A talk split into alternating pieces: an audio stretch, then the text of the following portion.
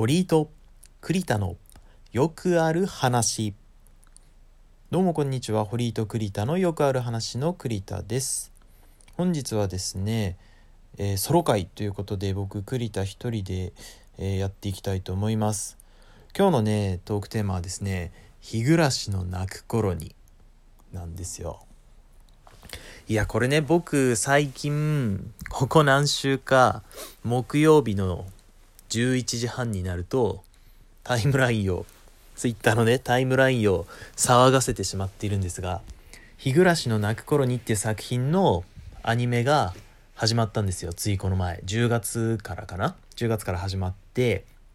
でね「日暮の泣く頃に」っていう作品は結構前だから僕は中学生の時とかからあったからもう10年以上余裕で前なんです。15年前ぐらいの作品なんですけど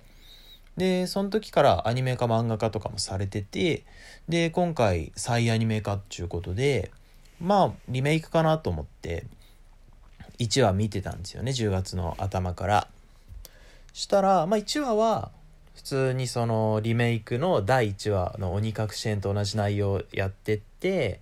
でえ嬉しかったのが旧アニメの1期のねオープニングをあの最新アニメの1話のエンディングとして使ってくれてでこっちとしてはやっぱそのね青春時代というか子供の頃に見てたアニメの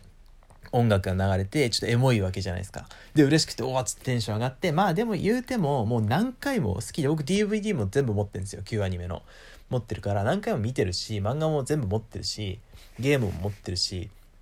まあまあ話は全部覚えてるけどねと思って。で最近謎解き系というかまあなんだろう。サスペンスというか、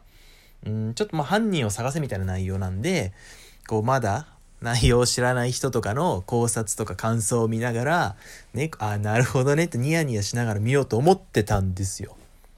したら、なんか2週目の途中から、ちょっと話変わってきたんですよね。リメイクで全く同じ話をやっていくのかなと思ったらあれ？ちょっと知ってるとこと違うなと思って新エピソード盛り込んでんのかなと思ったら重要なその日暮の泣く頃にという物語における重要な出来事が違うんですよその起き方が。でしかもその旧アニメ旧作品ではすごい後半にならないと出てこないめちゃくちゃ重要な役割を持ったキャラクターがもう2話の冒頭で出てるんですよね。あれおかしいぞと思って。これもしかしてなんか違うと思ったら2話の最後にあの鬼騙し編でした。日暮の泣く頃に GO 鬼騙し編ボーン出たんですよ。これがねもうすごいめちゃくちゃこう刺さりまして。すごくないですか？だって旧アニメのオープニングとか使って1話で。でああなるほどなるほどと。昔の昔見てた人にもそういうサプライズくれんのねっていう思わせといて実はもう完全新作だった。リメイクじゃなくて完全新作だったんですよこのアニメ。これがめちゃくちゃこう嬉しくて。で3話以降はもう全然違うんですよ。僕の知ってる今までの日暮のどのエピソードともつながらつながらないというかどのエピソードとも被らない新エピソードが放送されててめちゃくちゃ楽しいんですよね。今までのなんか常識が全く通用しないという。いやこれはね熱い。あの多分なんだろう。今までの日暮を知らずに今作から急に見始めた人より圧倒的に楽しめてると思うんですよね。今作から見始めた人ってどうなんだろう。知り合いは同年代なんで大体前の作品を知ってるから今作だけの情報を持ってる人っていうのに会ったことがないんだけど多分ちょっと何言ってるか分かんない感じのアニメになってると思うんだよね。いやあのね旧日暮らしを見てる人には本当に刺さると思う。最近多いじゃないですかそのなんだろう平成初期の頃とかのアニメのリメイクとか。で今回もそのパターンだと思ったらねいや完全新作で2回刺してくるとは思わなかった。本当にいいんさ。でこっからはさちょっと東急アニメを知ってる人向けの話になっちゃうんですけどもあのどうですか？考察としてはまだおいね最初の鬼玉編が終わって来週からえっ、ー、と綿玉編か。で本当は綿流し編じゃないですか。で綿玉編ってことはどうなどうその綿流し編のストーリーをベースにして変わっていくのかなっていうところで。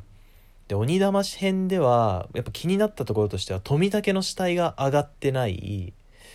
で高野さんの車と富武のチャリも残ってる。で入江診療所がなんか閉鎖なのか分かんないけど作業して山犬がいっぱいいてさ作業してたじゃんあそこかなり重要になってくると思うしで最後結局リカちゃんと聡子も死んでたと。で圭一がさあのー、鬼隠し編の時のフラッシュバックででリカちゃんのアドバイスもあってなんかエルゴ発症を乗り越えたような感じの演出だけど日暮の演出ってあれじゃないですか。その自分が見てるものが真実とは限らないじゃないですか。だから本当はなんかレナが包丁を持って襲ってきたっていうのも圭一の妄想だった可能性があるんですよね。ただ本当にレナが発症して圭一は今回乗り越えてたっていうパターンも考えられると。だからどこまでが真実でどこまでが圭一とかレナの妄想なのかっていうのが全くはっきりしないからすごい難しいんですよねこのどこまで信じていいのかっていうのが。でも圭一がけあのドアのチェーンを開けてでレナを抱きしめたとこまでは本当なのかなって思いたいんですよね。おはぎ回避はめちゃくちゃ上がったじゃないですかやっぱ Q アニメ見てる側としては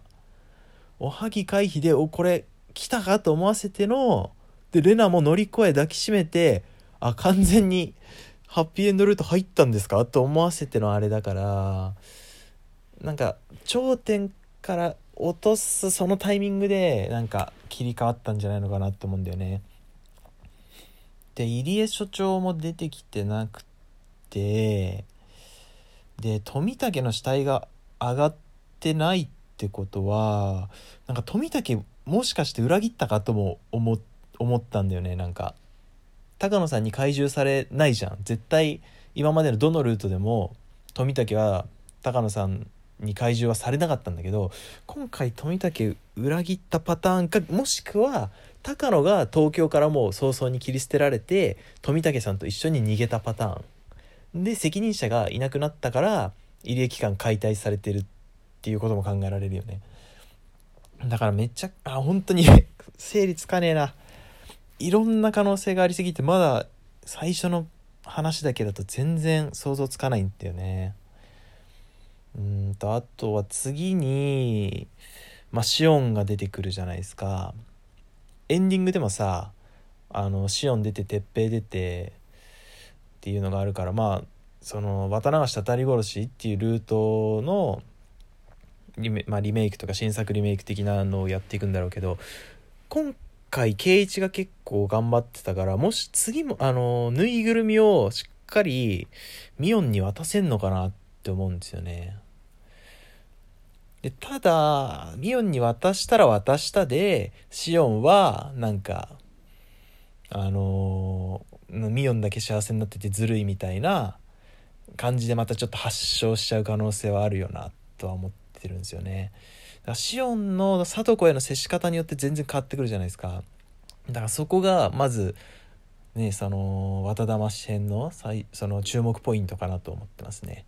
しっかりミオンに渡せるのかぬいぐるみを渡せるのかどうかとシオンの聡子への接し方でミオンは今まであらゆるルートで一度もエルゴ発症してないからあの今後も発症しないでほしいんですよね。ミオンだけは信じられるっていうあの 前提を覆さないでほしくて。のでまあグギャルのだな逆にだから聡子がグギャっちゃう可能性ありますよね今回で言うと。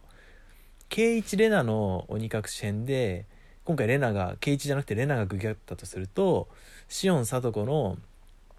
方で行くと、まあ、聡子が行っちゃうのかなっていう可能性あるね。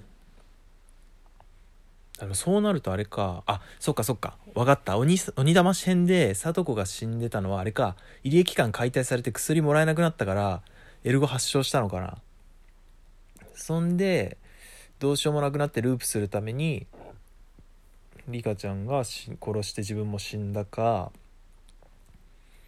でも羽生がなんかもう力がないみたいなことを言ってたじゃないですか2話の冒頭で。ってなるとリカちゃんって本当にループできんの？誰がこの世界をループさせてんの？っていうことも考えられるじゃん。だもしかしたらラムダデルタとベルンカステルが今回はタッグ組んでて新しい魔女が敵で出てくるって可能性すら考えられるよね。もうだからもう何でも何でもありだから正直日暮らし。だからめちゃくちゃ楽しみなんだよな。こうやっぱすごい本当僕がオタクになったのって日暮の泣く頃にが原因なんですよ、まあ、入り口だったんだよね。だからめちゃくちゃ思い入れのある作品で、えー、今後も毎週木曜日の11時半になると実況でタイムラインを大いに騒がすことになってしまうんですがそこはちょっとご了承いただきたいんですよね。最近ラジオトークと全然関係ないツイートばっかしまくってたフォロワーがモリモリ減ってて申し訳ないなっていう気持ちなんですけど、まあこれで少数生残って厳選されていくっていうことで、一緒に日暮らしを考察してね、盛り上がってほしいなと僕思うわけですね。あのー、まあ、日暮らしの泣く頃にまだ見たことないって人はまだ4話しかやってない間に合うんで、ちょっと見ていってほしいと思いますね。まずは9話に目を見るとこから始めてほしいけど。じゃあ今回はこの辺りでおしまいにしますが、この番組では、えっ、ー、と、お便りなども募集しておりますので、えっ、ー、と、あなたのあるある教えてくださいっていうテーマでやってます。よかったら、あなたのあるある、これって自分だけ？っていうことありましたら教えてください。それじゃあまた次回お会いしましょう。さよなら